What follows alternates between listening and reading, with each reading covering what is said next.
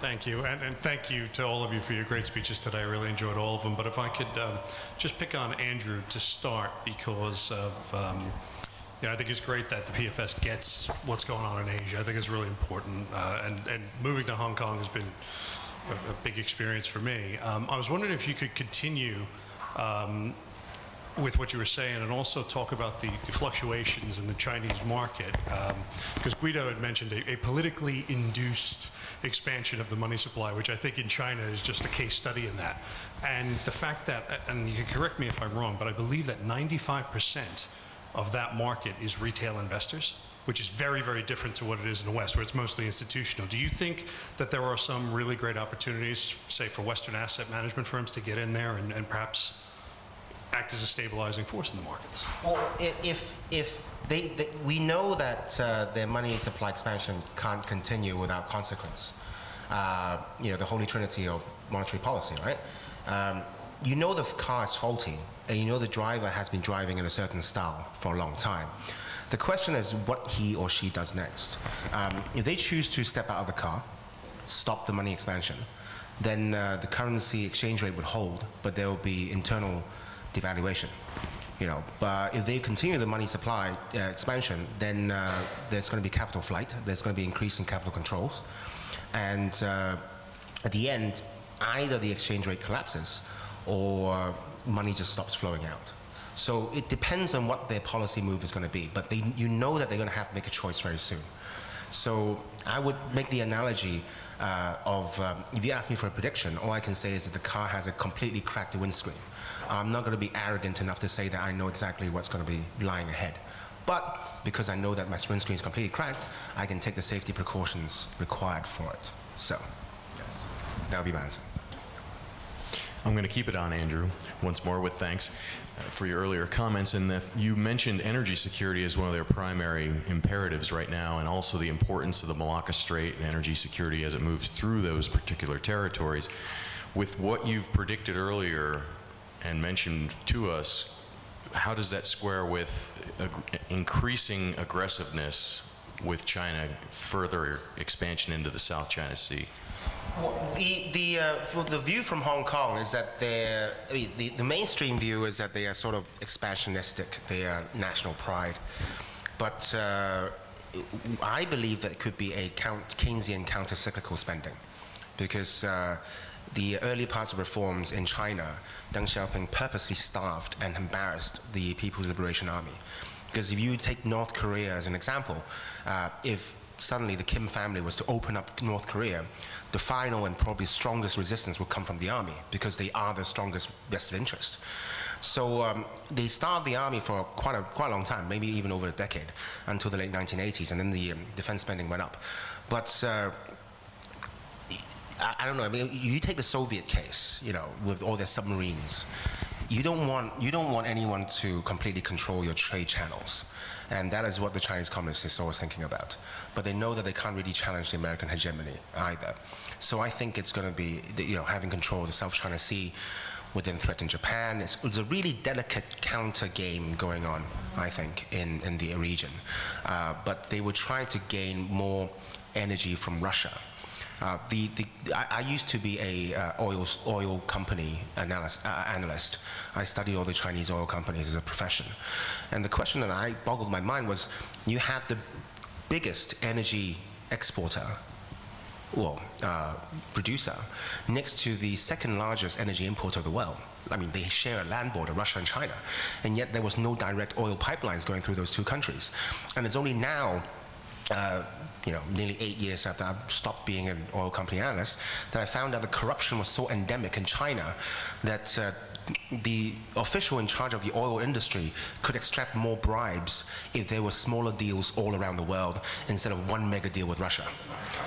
So that is the dynamics going on in China right now, which is I mean, we have government officials at the highest rank who would self-enrich, going back to the, doing harm to the nation or doing harm to the greater good, but for the self-enrichment. So it is a very delicate situation in China right now.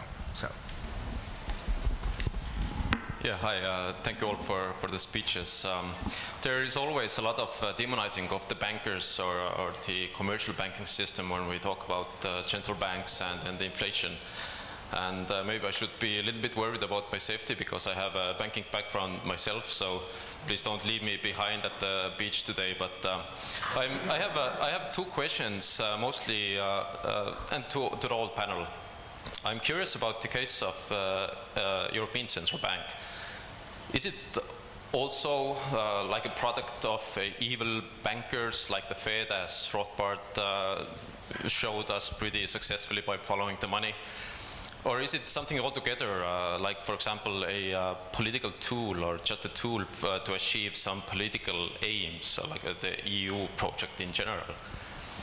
And my second question would be that is the idea of honest banking lost forever, or under this kind of fiat monetary system that we have, or is it possible for some entrepreneurs to start competing with current banking system to just to balance it out, or just to have an honest banking system?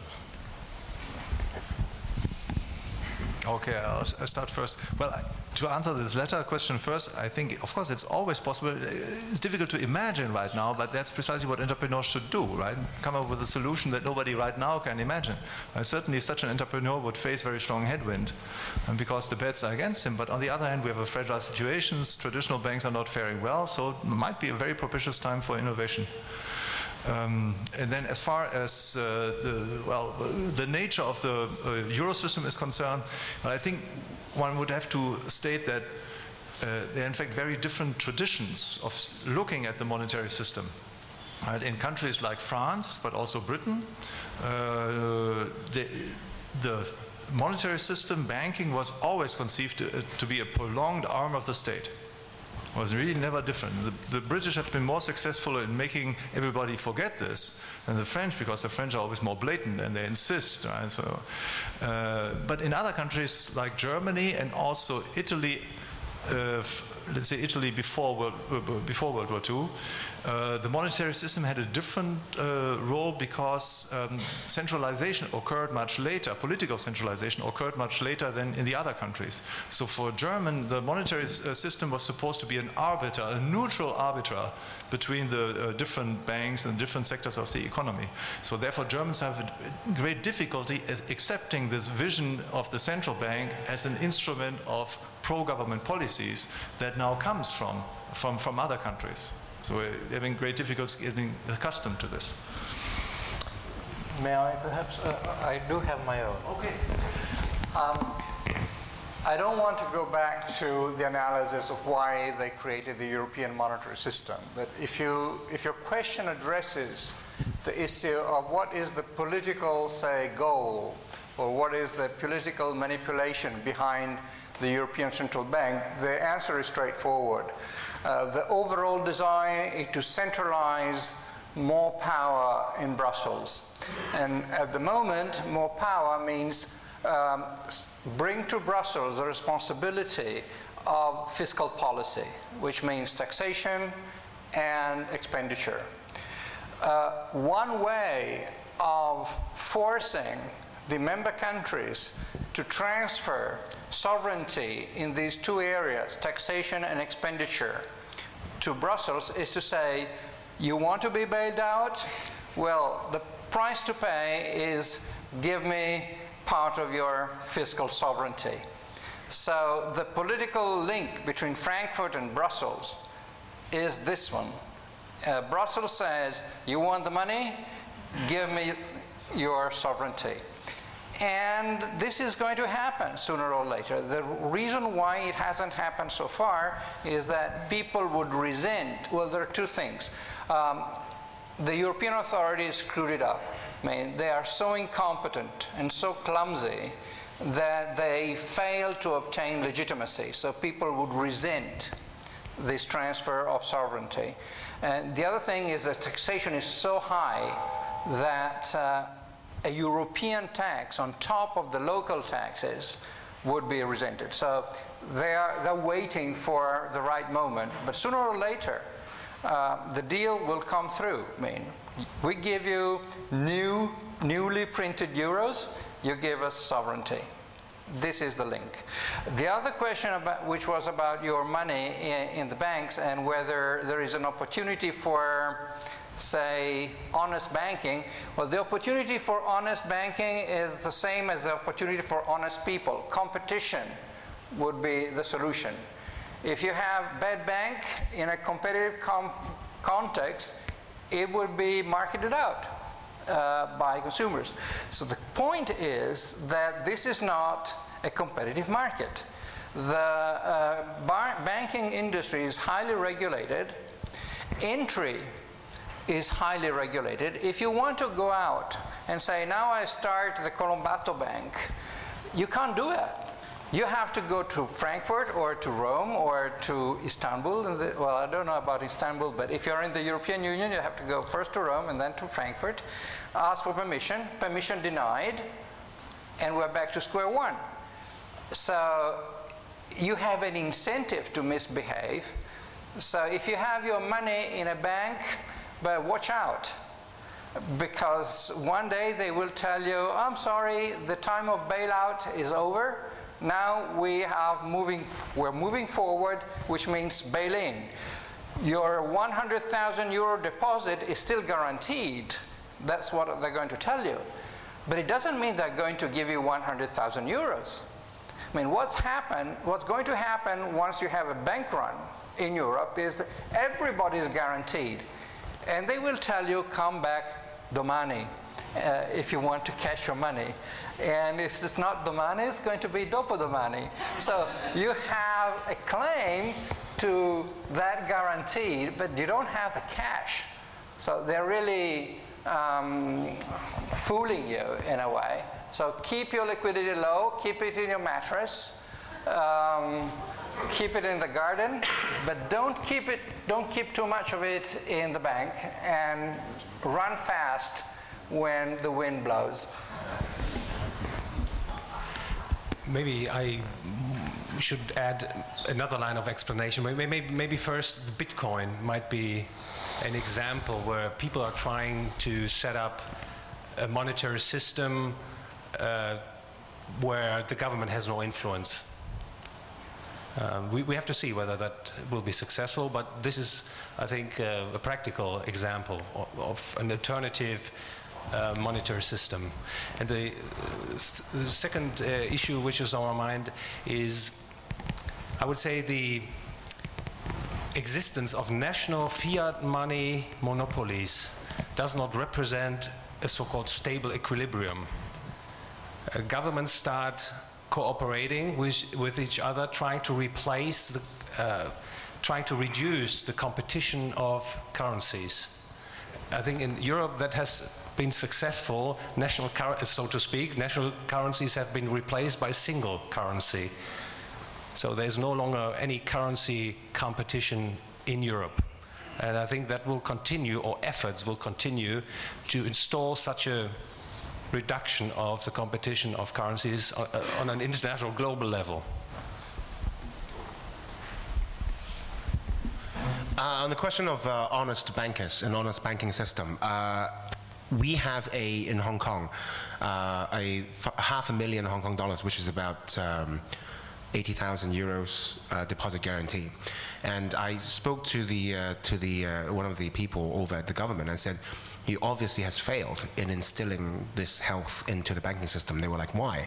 And I said, people who have cash more than that amount, do they split up their deposits in different banks?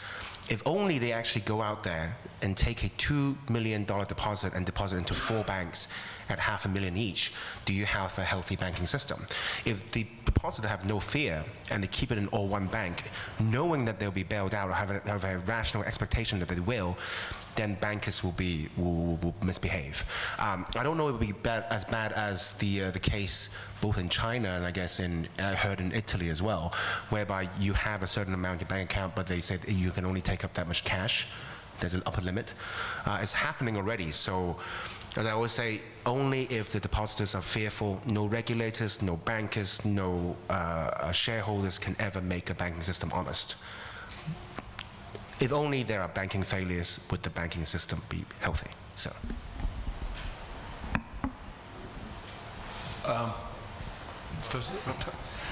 Four excellent presentations working today, and I have a host of questions for everybody, but I'll just ration myself to two. One is to Andrew. Over the last several years, China appears to be trying to diversify its reserves from almost exclusively dollars into other investments and also into gold.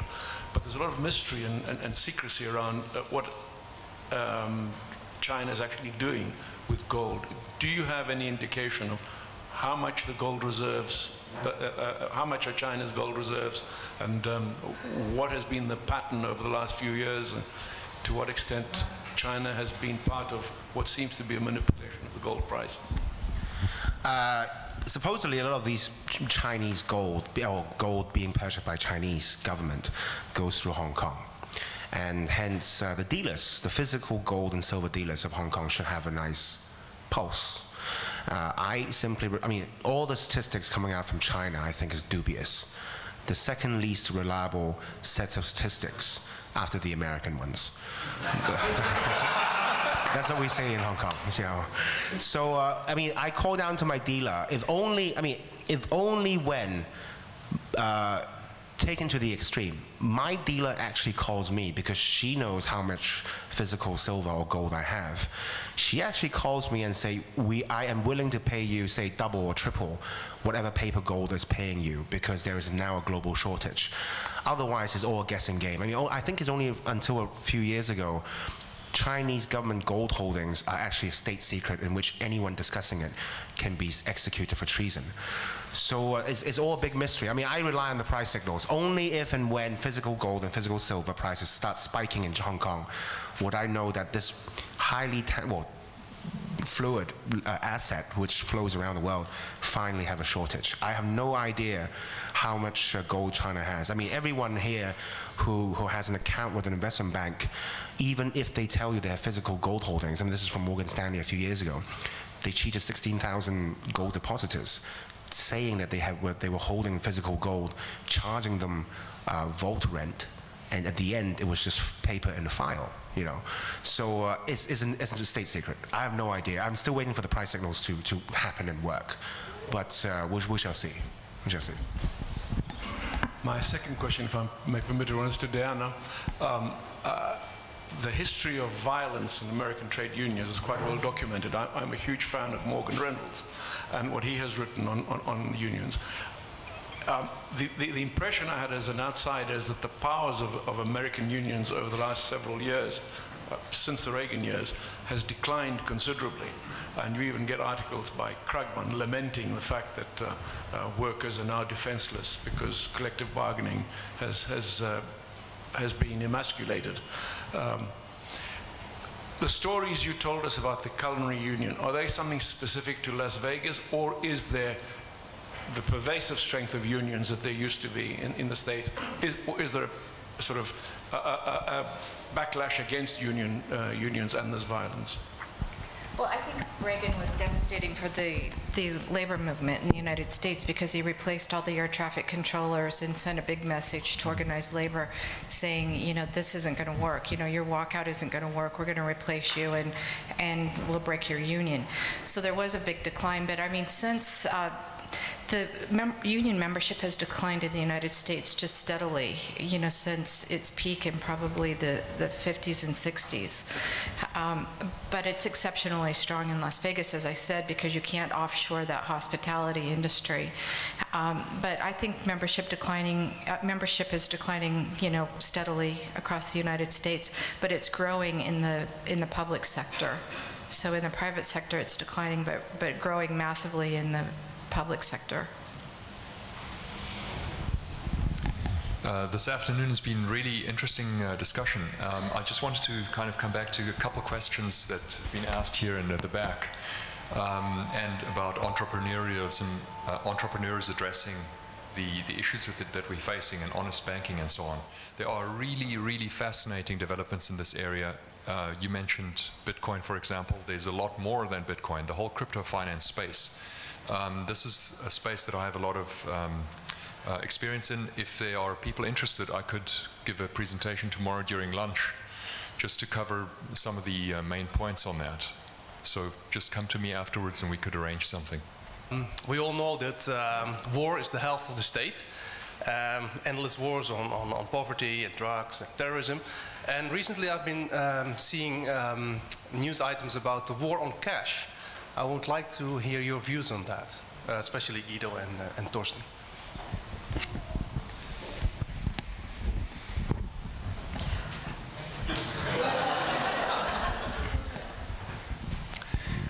Outlawing cash is a very convenient intervention for the government and for the banking system in the current situation, because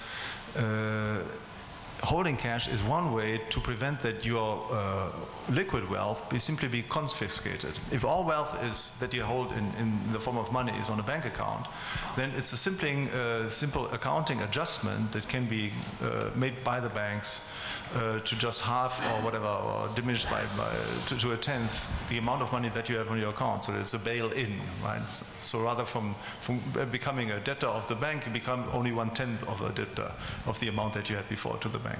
If you hold cash, that's not possible. They would have to come to your house and take away the cash. And it's a very convoluted, very unpleasant process, right? And then, of course, it also becomes much easier to simply increase the money supply, right? By simply, again, accounting adjustment.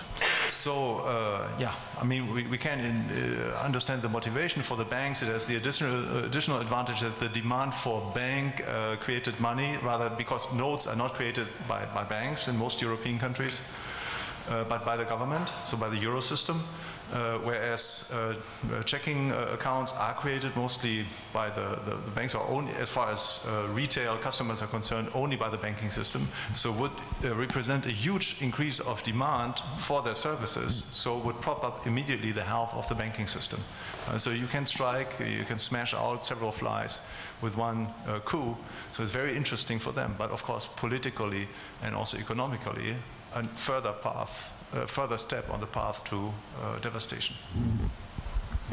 Yeah, I may add, there's the idea now that the so-called neutral interest rate would be zero or even negative, and once central banks push interest rates into negative territory, what happens is what Guido said, you're losing your wealth, you're getting taxed, and the only way is to take your money out of the bank in the form of cash. Once they abolish cash, you cannot have this kind of exit no more. And on top of that, this is, of course, a measure allowing the government to track all your financial activities. They can know what you eat and where you travel to, and at the same time, at some stage, they can prohibit you to travel to Bodrum because your credit card doesn't work at the airport, etc. So this is an outright attack, basically, on our freedom, because we have a monopolized monetary system where you're just one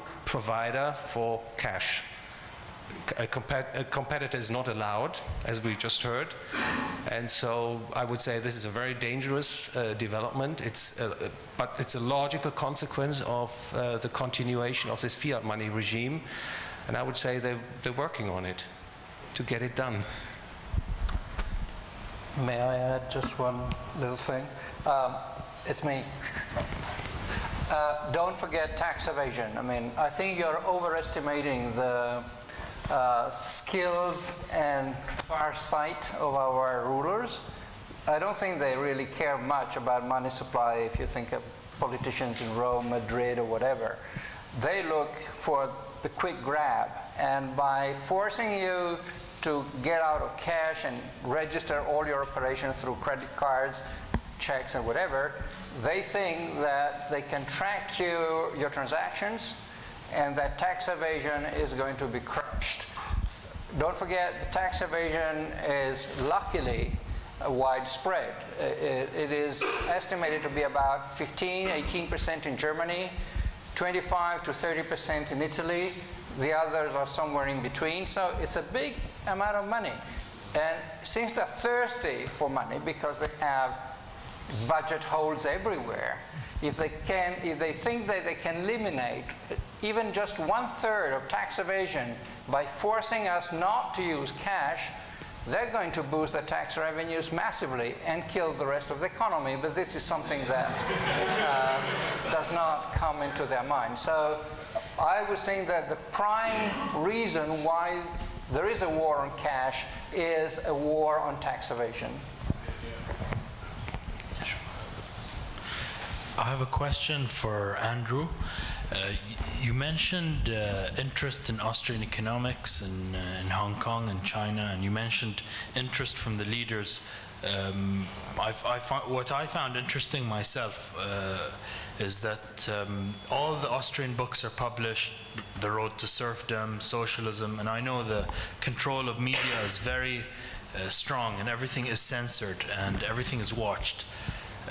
All of the very powerful books are all published in Chinese. Even Man, Economy, and State just got published in Chinese. So what's your comment on it? I had a feeling, too, that there were people in power that someone likes these books, well, that's high up. I mean, if you ask most libertarians, their conversion, their road to Damascus started because they themselves were coerced into a involuntary position that turned out to be bad. And you got to understand someone like Deng Xiaoping. He was thrown down, well, what's the term? He was demoted 3 times. I mean, he was like, you know, virtually the prime minister of China, right? And then he got demoted to become a factory manager. You know, I mean, factory manager was not glorious in a planned economy. You know, so he himself have tried, you know, 3 times this kind of treatment. And when you have a personal experience like that, you know, Mao was good in this way because he mistreated everyone poorly. Yeah. So all these literature was floating around. But my friend Peter, from, you know, also from the Lion Rock Institute, loves to say that a lot of Austrian school economics are naturally acceptable to people of China because, you know, we had the first hyperinflation during the Mongols' rule, right, of the world. You know, they had the first fiat currency that was massively printed, and it was just natural that it was just common sense, things that were passed down from generations to generations. But of course, it wasn't, you know, collected succinctly like, you know, the writings of Mises and Rothbard. But we do have a natural inclination to these things. You know, I always love to tell people that the crown colony of Hong Kong in 1900, the single most widely circulated currency was actually the Mexican peso, because it was the silver standard back then. You know, so we have a tradition. You look at our banknotes in Hong Kong right now; it's still issued by private banks, nominally backed by the U.S. dollar. You know, so the government is actually nominally not in the currency issuing business in Hong Kong. But it is these kind of old stuff that the Chinese rulers of today, they have read all of them. I have full faith that they've read all of them and they believe in that stuff. And they know, according to Austrians, I mean, you know, according to the Keynesians, according to the monetarists, you move around the interest rates, you move around, you know, aggregate demand, and you save with the banks. But the Chinese rulers know that as long as you don't have competition, as you say, competition in the banking sector, you will have malinvestment that eventually leads to a banking crisis. And when that hole appears on the balance sheets of banks, you have to figure out a way to fill it. And that is where they get creative. So, but I do think that the Austrian school of economics will have more and more disciples. You know, one of the most shocking things to Chinese people is that it took them, what, 10 years to accumulate $4 trillion in reserves. And it took the Federal Reserve a couple of presses of a keyboard to replicate the same amount on their balance sheet in the central bank. So, you know, to the Chinese people, that's like, it's time to learn about Austrian school economics.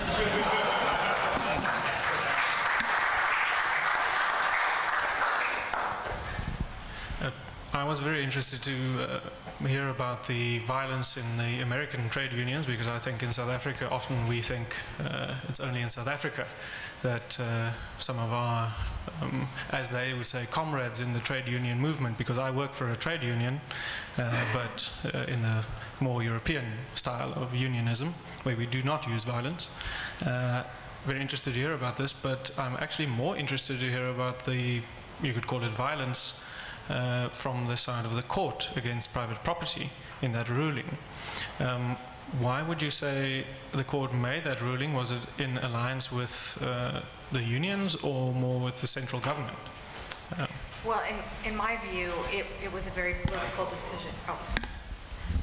In my view, it was a very political decision. I mean, I think that they strained. I think the court strained to come to the finding that they made, and I think they drew it out of thin air because they wanted the union to win. They have that much influence, even with the federal courts where the judges aren't elected in Nevada. They still have amazing influence. The thing that's baffling is why the Supreme Court wouldn't take that case. It's just really, that's the worst part of it.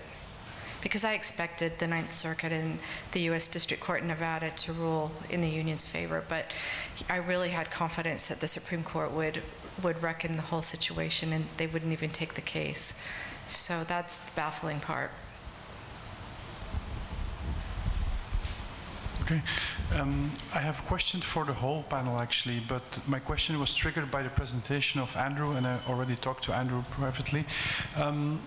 What I'm interested in is the geopolitical aspects of monetary policies. We don't know how much gold there is in China, but at least the annual production is 406 tons, and you can also calculate what flows in through the commercial circuit. And if you do that, the researcher Koos Janssen from Holland has determined that there's about 9,000 tons at least in China, so according to non-official statistics. That's already more than the purported 8,350 tons that would be in Fort Knox. You tend to describe politicians as stupid, not knowing, but maybe they just act like that. Maybe there's a higher plan to come to a bigger consolidation of that. And I'm from Belgium, so we had the Belgian franc, and if the euro would not have come, all the southern countries would already have failed. So couldn't it be that the large amassment of debt globally is just a means to consolidate politically on an ever higher level? So I would like the panel, maybe each one of you, 1 minute or something to comment on that. On the question of gold, Chinese gold mining, honestly, no statistic. I mean, we would probably only know, first of all, if physical gold prices start spiking, or second, which leads to the great reset of money. I mean, when the great reset comes, then maybe every single government's going to wheel out their gold and show the world how much gold they have. But then, of course, we don't know if it's just lead with gold plating, right? And we need a drill. You know? So that would be the first question. The second question about the consolidation of global power. Okay, I always take pride in the fact that Edward Snowden, first port of call after leaving America was Hong Kong. You know, because we have a high degree of respect for privacy. But if you ask a Hong Kong banker, you want to walk into a bank, you want to open a, you know, you're a rich person, you want to have a trust fund, that's fine, we have financial services. They trace through your family, your children, your children's spouses, and then your grandchildren. And then they discover that one of your grandchild was born in America. Automatically the bank would reject you from being a client. You know, so the reach of the American government is now even into the Hong Kong banking sector, you know, one that takes pride of being one of the original offshore banking centers of the world. You know, there is now current legislation that the Securities and Futures Commission in Hong Kong can share, without the knowledge of the person investigated, everything, the trading activity of this person in Hong Kong with quote-unquote foreign jurisdiction. We are fighting it by saying that they're going to share with the mainland, but my guess, the pressure is coming from the American consulate. You know, so, I mean, it is coming. We are talking about, even if government nominally have sovereignty, you know, they would still be subjected to the same political power coming, especially from Washington, D.C. Well, if your question is about, is there a global strategy behind general indebtedness? The short reply is you don't need a global strategy to be responsible. So you can be irresponsible, unaccountable, and engage in widespread profligacy, even if you don't cooperate with the others. The only thing you need is a creditor if you go into debt. Now, Europe found plenty of creditors in the past. Now they have a simple creditor, which is the European Central Bank. The Americans, they have found China. So, you know, and this is not a global strategy. You just need a creditor. And regrettably, we found them.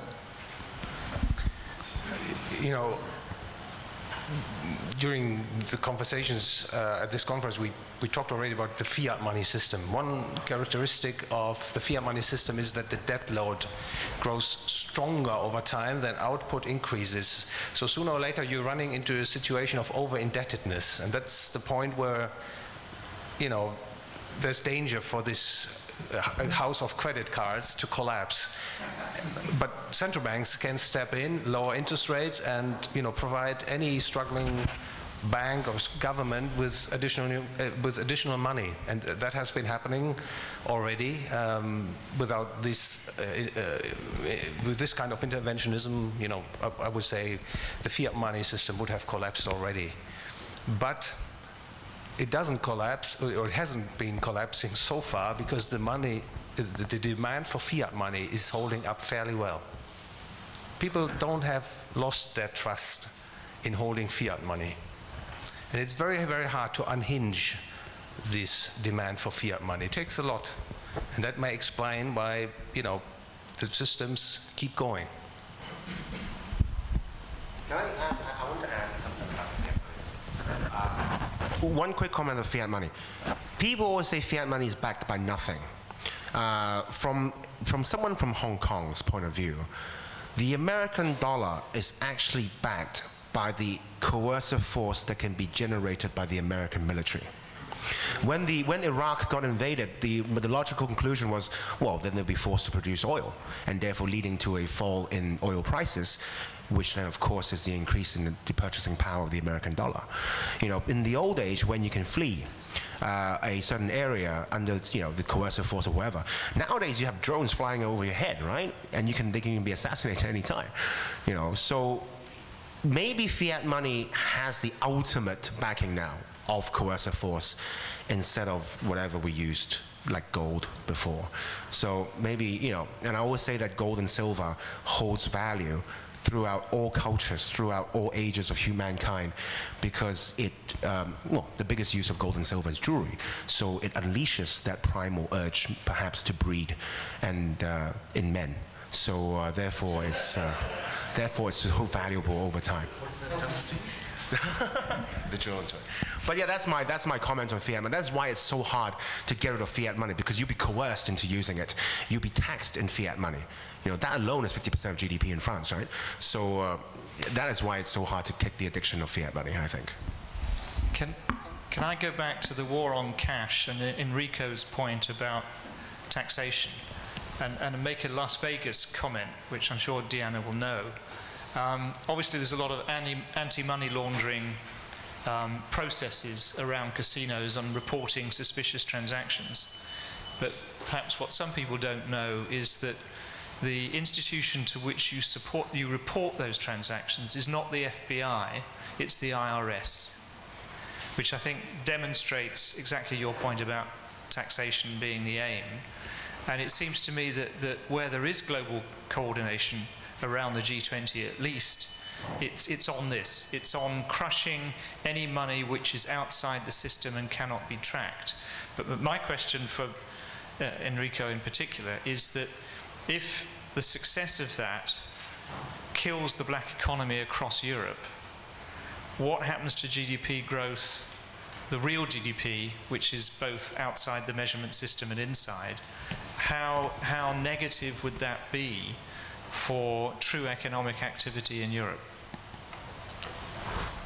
Okay.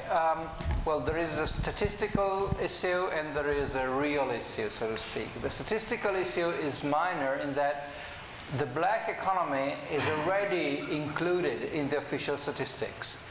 I know this sounds counterintuitive, but basically the idea was to say, well, the official economy produces 100 euros of GDP. We know that there are, say, 25 euros in the underground economy. So we claim that the real GDP is 120, so to speak. Okay? But we can't count it, but we know it's there, so we introduce it into the statistics. So this is the statistical, say, trick.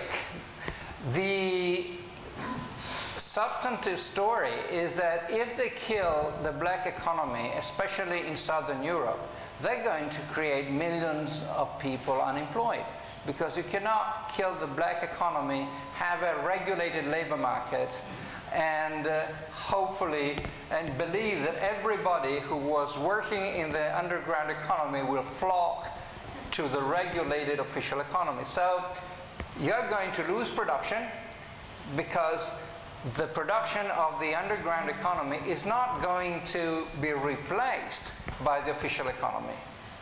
So we are going to lose a massive amount of wealth, of, say, production capacity. And this is, once again, irresponsible, because in order to get a few more pennies in tax revenues, which is debatable, because once you have a GDP drop, I mean, we know since Laffer, Dupuis, and all the others, that you're going to lose both the tax revenues and GDP, and you're going to get a lot of social tensions, because millions of people on the dole overnight, they're going to create trouble. So it would be suicidal. I think today's hot topic is currency wars and monetary policy. So my question is going to be a follow-up on that to Andrew and other economists in the panel. Torsten Polite has just escaped the question, but the global investors and the financial system around these days are waiting for the Fed to announce something, and Yellen, how she is going to talk next day, etc., etc. And are they going to raise the interest rates or keep it at the same level? When we look at the war between Chinese monetary policy and the US monetary policy, China practically reversed the quantitative easing into quantitative tightening for the last couple of months. So what do you think about those monetary policymakers? Do they see what they are doing, or they have no idea what's going on, or they just take a random shot, or in the short term, or in the medium term, and in the long term? How do you see how do you foresee what's going to happen in the currency wars?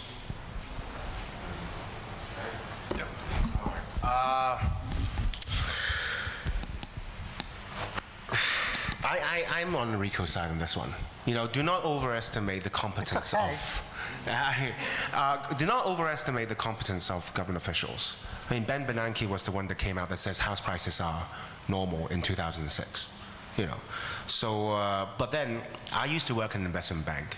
You know, if you believe that central bankers are chosen by investment bankers to be placed into those positions, then the practice of, say, hiring, if the bank wants the business of a certain company, was to hire an analyst that would be bullish, highly predictable in what they're going to be writing, and therefore place him in supposedly impartial an analyst post, and generating all these positive reviews of a certain company, and therefore the investment banking side can get the business.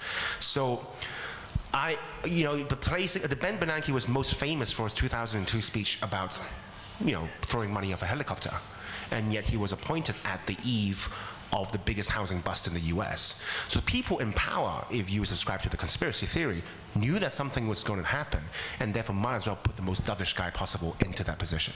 And when the situation came, they can start printing money. But as to currency wars, everyone wants to be the reserve currency. But the American dollar, the American, as I say, military, is so powerful, the reach, the power projection, you know, it is unrivaled. You know, I think of well, rogue, say, Arab nation suddenly saying, I'm going to start accumulating more gold. I got a feeling that that particular Arab ruling family or whatever will be removed in no time. You know, the joke in Hong Kong is that not even 6 months after Saddam Hussein ordered all oil trades to be settled in the euros, he got removed. You know, so I mean, you can get really conspiratorial on these things. But I would say that you just observe whatever people use at the end at the point of purchase and to see who is winning the currency wars. So.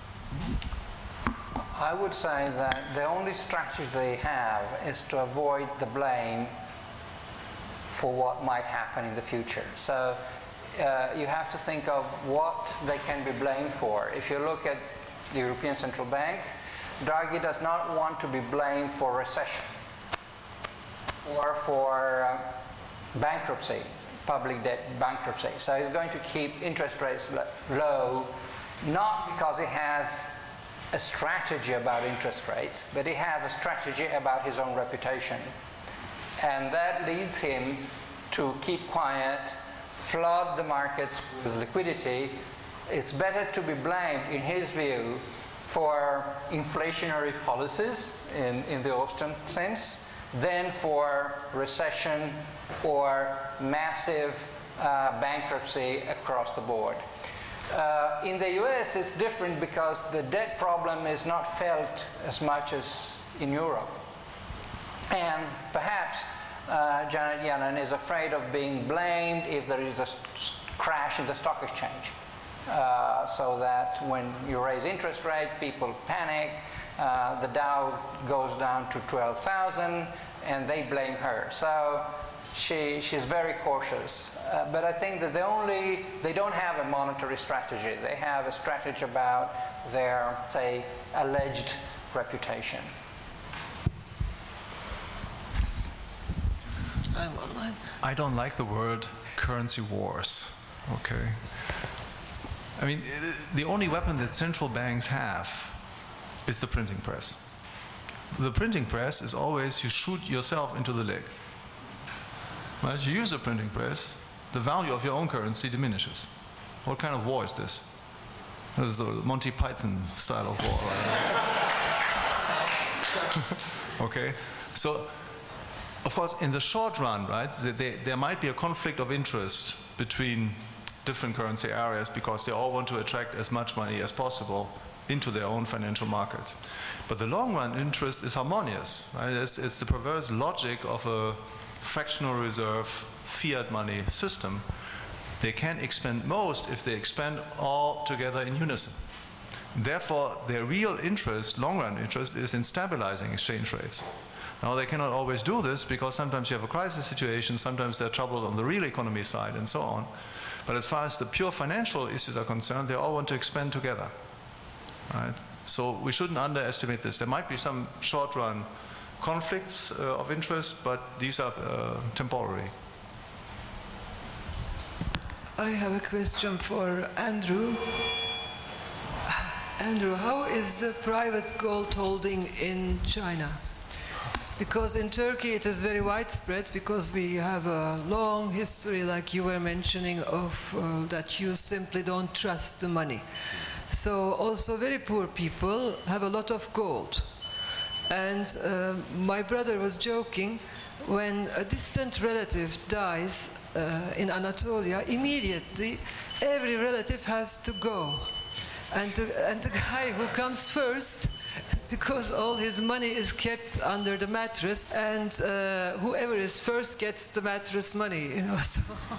So in Turkey it is the way that nobody trusts the government, and especially also the money. I mean, I honestly have no idea how much gold there are in private hands in China.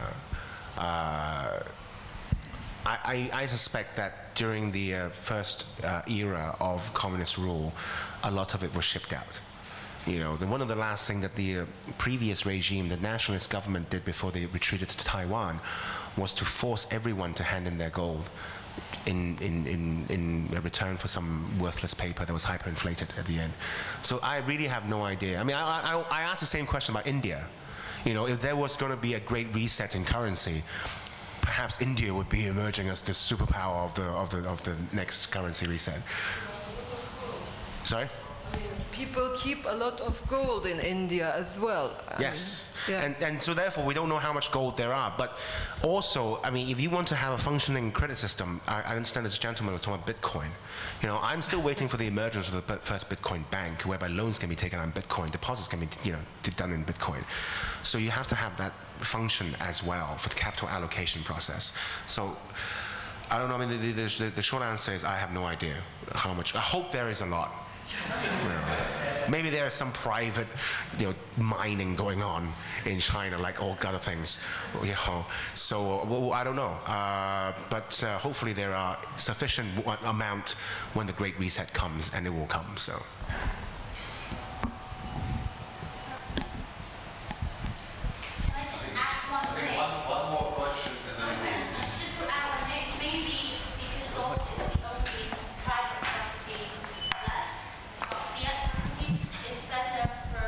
The world not to know how much really private gold there is in any country.